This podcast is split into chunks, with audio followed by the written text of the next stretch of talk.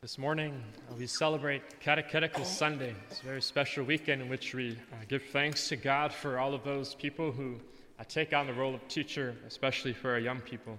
So in a particular way, we uh, call to mind our religious education teachers who come to the parish on Tuesdays and Thursday, Tuesdays and Wednesdays to teach, and then they also come on Sunday evenings to teach. Then we also have a number of uh, public school and parochial school teachers within our parish. We're very grateful for the way that they give of their time in service of our young people. And then also uh, to any parents of school age children, uh, we're grateful for you if you take seriously uh, the beautiful gift of being the first teacher of your children in the ways of faith. Uh, very grateful. And today we're going to have a special blessing before Mass is over because we want to give you uh, every strength that we can, every blessing that we can uh, to be able to give you the grace that you need to live out your vocation as teachers. So thank you uh, for all that you do very, very much. Paul, in one of his writings, says that faith comes through hearing. Faith comes through hearing. That is, that we receive a word of what God is doing in the world, and we receive in our heart a seed of faith, and that seed of faith begins to grow, and that's how we receive the gift of faith, is that faith comes through hearing who Jesus Christ is and what he's doing in our lives and in our world. How many of you have ever heard of the phrase, um, it goes something like this it's preach the gospel at all times and when necessary use words. How many of you, just by a show of hands, have heard of that phrase? Preach, preach the gospel at all times and when necessary use words. I've just been convicted in my prayer more and more lately that I don't like that phrase. because I think in a lot of ways it's become something of a cop out. It's become something of a cop out in which we can just say to ourselves, well, we can do just good works, and then somehow, through some mystical way, our influence is going to somehow bring someone to Jesus Christ just by doing something nice for them. Reality is that all of our good works are useless if they're not connected to the proclamation of Jesus Christ. They're useless if they're not connected to the proclamation of Jesus Christ and who he is and what he's done for our world. I'm convicted more and more of our needs to actually speak the name of Jesus with love. Be able to tell people that Jesus loves them. Because if we're not sharing that story about Christianity, that Jesus loves them, they are getting another message, and it's not the Christian one. Our culture is just bombarding people with different messages. And if we're not speaking the name of Jesus, they're listening to something else. So we have a responsibility and a duty to be a leaven in our society speak the name of Jesus with great love and be able to tell people how much God loves them and desires to have a relationship with them. If there's nothing else that we teach our children, it's that reality that God has created them in a special way for a relationship with Him. And the essential message that the apostles preached immediately following Pentecost when they came out of the upper room it is said that on the day of Pentecost, 3,000 more disciples were added to their name and they were baptized because of their preaching. They received the gift of the Holy Spirit. And they were preaching who Jesus was, and that's actually, a, there's a word to proclaim what they were saying, and it's a Greek word. And that word is kerygma. The kerygma is the essential proclamation of Jesus Christ and who he is for our world and what he's come to do for us. There was a school in Anago, I saw a picture of this school in Anago that had on the wall of their school, they had the kerygma, and then they had like the five essential points of what the kerygma are. And I'm just going to go through shortly today in this homily uh, what these five points of the kerygma are. So that every kid who enters the school has an understanding of what is the proclamation of the gospel. What is it? Is it just to do good for other people? No, it's a lot more than that. It's a lot more than that. So, what is the first message? What is the first part of the kerygma? I kind of already touched on it. that God loves me unconditionally and has created me for relationship with Him. That God loves me unconditionally. That means that nothing I can do can prevent God from loving me. Nothing I do can make God stop loving me.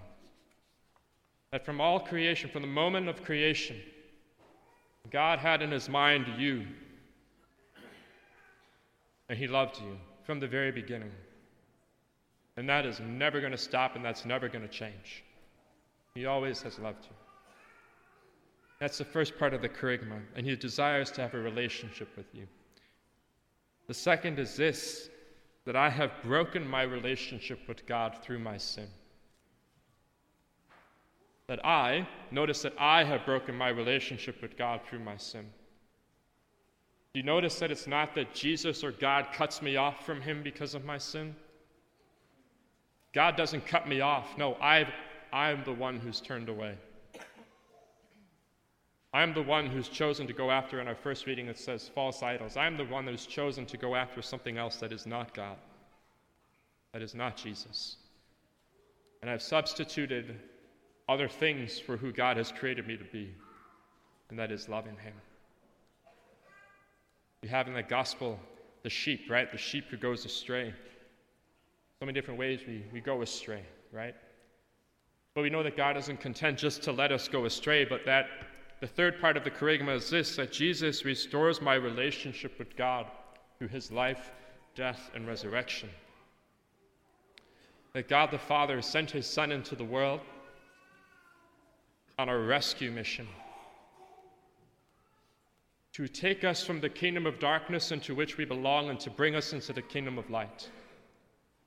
To bring us into the kingdom of righteousness, to bring us into the kingdom of heaven, bring us into the kingdom of love. That God sent his son Jesus to save us. He does it by entering into the very reality that we're a slave to sin. Without being sinful himself, without ever committing a sin, he enters into the dysfunction of the world entirely. And it washes over him, and he goes so deep that he actually is killed because of it. And he explodes it from within in his beautiful resurrection. The Father sent his Son Jesus on a rescue mission. He restores my relationship to God through his life, death, and resurrection. But it's not enough that God does something.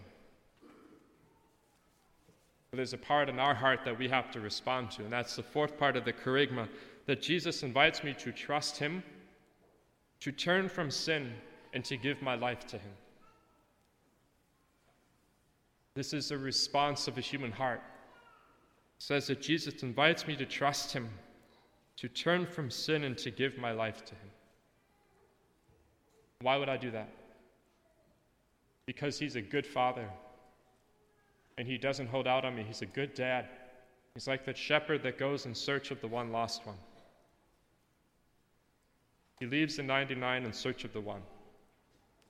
That's just crazy if you're worrying about the 99, but he doesn't worry about them. He worries about the one that's lost, and that's you and that's me. He goes out and he searches for them. That's why Jesus is trustworthy. Because his love is just ridiculous. It doesn't make sense, but it's true.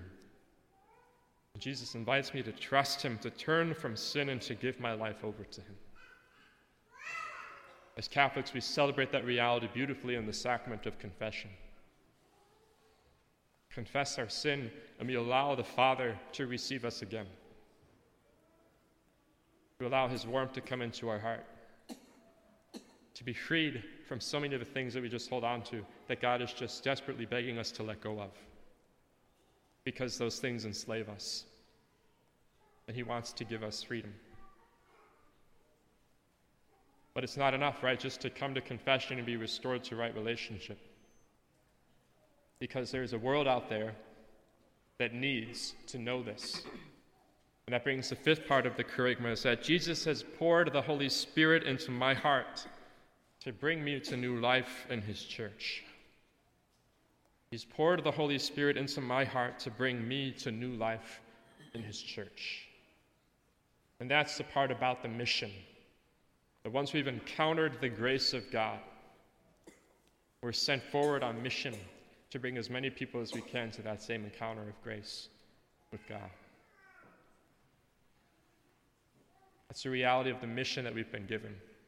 That our lives are not our own, that they've been bought at the precious blood of Jesus Christ, and that He's claimed them for Himself. I know many people experience the grace of the Holy Spirit, right? We have the beautiful gifts of baptism and confirmation, don't we?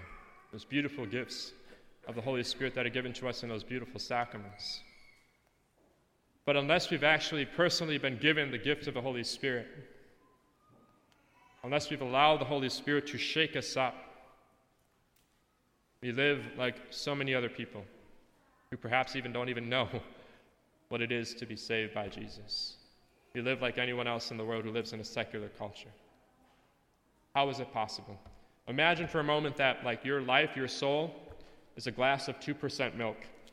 It's not skim because skim isn't milk, all right? it's 2% milk. Imagine that you take chocolate syrup and that you pour that chocolate syrup into this glass of milk. What does it do? It just naturally settles at the bottom, right? It just goes to the bottom and it just stays there. It doesn't actually sweeten the rest of the milk, it just stays on the bottom. I think for many of us, that's our experience of the Holy Spirit, is that we know it's there. We know somehow, well, yeah, I was baptized, I was confirmed, okay. I know God gives me some gifts for that but the Holy Spirit hasn't stirred my heart, it hasn't shaken me up to be filled with the sweetness of God, to be filled with His love, and to be able to share that with others. If I was going to ask you a question, how many of you experience this call of the Holy Spirit, this call of a church for us to evangelize as something of a burden? How many of us experience that as a burden? We experience the call to evangelize, to share the name of Jesus as a burden because our heart hasn't been awakened by the Holy Spirit. Because we haven't been set on fire with the love of God. Paul says in Scripture and other places, he says, to fan into flame the gift of the Holy Spirit that's been given to you. If you haven't in your own life known what it's like to be loved by Jesus, know what it's like to be just touched by the grace of God. Pray for that gift. Pray for that gift. Because otherwise, we're just going to be like the rest of our culture. It just goes along with the flow and hasn't received the power of the Holy Spirit from on high to change the world and to reclaim it for Jesus Christ, who is King. So, just in brief and summary, five parts of the kerygma the essential proclamation of the Christian message. And God loves me unconditionally and has created me for relationship with Himself. And through my sin, I've broken that relationship. But the Father sends Jesus in His life, death, and resurrection restore my relationship with God. And that Jesus invites me to trust Him, to turn from my sin, and to give my life to Him and that Jesus has poured the Holy Spirit into my heart to bring me to new life in His church. As we begin a new school year, God is always about doing more. God is always about giving us more. He's always about making something new. Just pray for the grace to be able to receive what it is that God wants to do. Pray for the grace of the more. Let's pray for that grace today.